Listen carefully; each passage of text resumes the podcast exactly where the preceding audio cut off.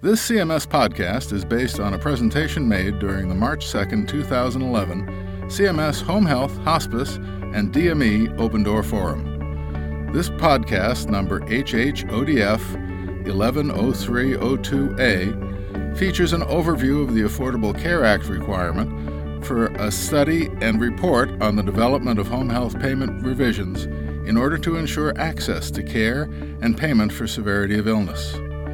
Our presenters are Lori Anderson, Director of the Division of Home Health, Hospice, and HCPCS at CMS, and Judy Day of L&M Policy Research.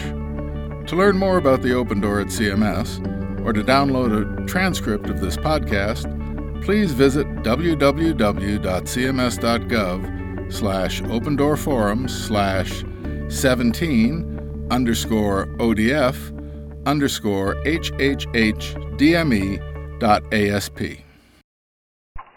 Um, before I turn the, our, our first agenda item um, regarding the study and report on the development of home health payment revisions, I'd like to describe a little bit of the Affordable Care Act provision which resulted in this study. Um, last spring, the, uh, the Affordable Care Act mandated that CMS uh, perform a study to determine whether um, in the home health setting our payment system appropriately reimburses for low-income beneficiaries and beneficiaries in underserved areas with varying levels of, of severity of illness.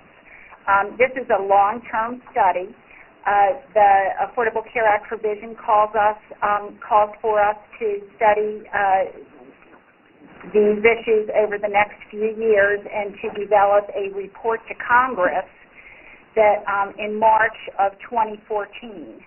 Um, then in that report to Congress, uh, the provision requires that we include um, recommendations for home health PPS changes, both as they relate to uh, low-income beneficiaries and, and, um, and the severity of illness issues that we may have found in the study, um, as well as other health PPS issues that we may identify in the course of this study. Um, after the report to Congress is delivered, uh, the, the provision uh, allows for us to um, move forward any recommend, um, any recommended changes that we might have as a result of this study in a demonstration. So this is um, the very beginning of that long-term study that will result in this report to Congress in March 2014. And we have contracted with L&M Policy Research to help us kick that study off.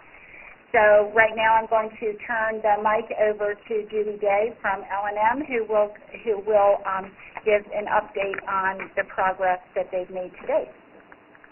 Thank you, Lori. Um, I'm happy to be here today.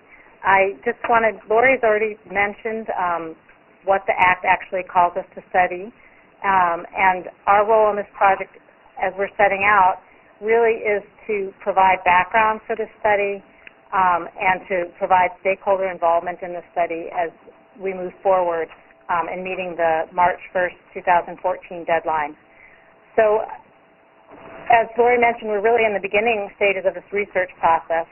And so far, the research team has conducted a literature review and convened a technical expert panel.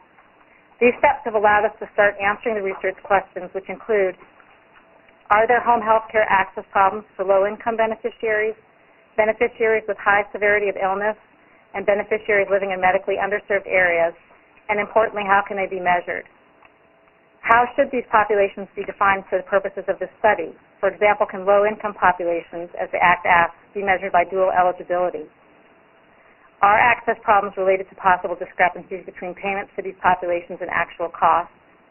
And are there potential payment system revisions that could reduce access problems for these populations and also improve, um, reduce vulnerabilities.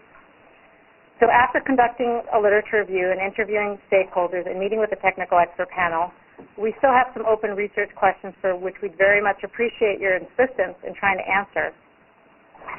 Since we're in the early stages of the study, we're still really seeking to best define the populations outlined in the study and to document their access difficulties. We believe that through your knowledge of patients in need of home health care and the operations of home health agencies, that you may have an understanding of the characteristics of beneficiaries who may experience access problems or who are confined to receiving services from a limited set of agencies. We are open to hearing about the kinds of access problems these beneficiaries may experience, whether it be a delay in admission, a lack of agencies willing to admit, or an inadequate number of services provided to these beneficiaries. While the Affordable Care Act asks us to look at beneficiaries with low income, high severity of illness, or those living in medically underserved areas, we believe that you may have a better understanding within these categories of the types of beneficiaries or parts of the country where these beneficiaries live that may have access problems. Uh, we would very much like to hear about your firsthand experiences or situations where you believe these populations did not get or had difficulty accessing needed home health services. Um, we'd very much like to hear who these beneficiaries are, so as many characteristics as you could provide us or details about them would be helpful what their difficulties in accessing services are, and why you think they face these access difficulties. In addition, if possible, if you can identify any consequences of not receiving needed services for these populations, that would be very helpful. Oh, we very, very much appreciate your input, insight, and any written comments that you could provide us, or those if we have time um, at the end of, this, of the agenda. Um, and we can receive um, comments by email at uh, research at lmpolicyresearch.com, which is on the slides, which I think are posted on the website. Um, and if we could have them by March 16th, which is two weeks from now, that would be terrific. Um, as we mentioned, we're really at the beginning of the research process, and so the better we can define the populations and the difficulties they face, I think the better we'll be able to address what the Act asks us to look at. Thank you very much for your time, and we really look forward to hearing from you. Thank you for listening to this CMS Open Door Forum podcast. The information you heard was correct as of the date it was recorded, March 2, 2011. This podcast isn't a legal document. Official Medicare program legal guidance is contained in the relevant statutes, regulations, and rulings.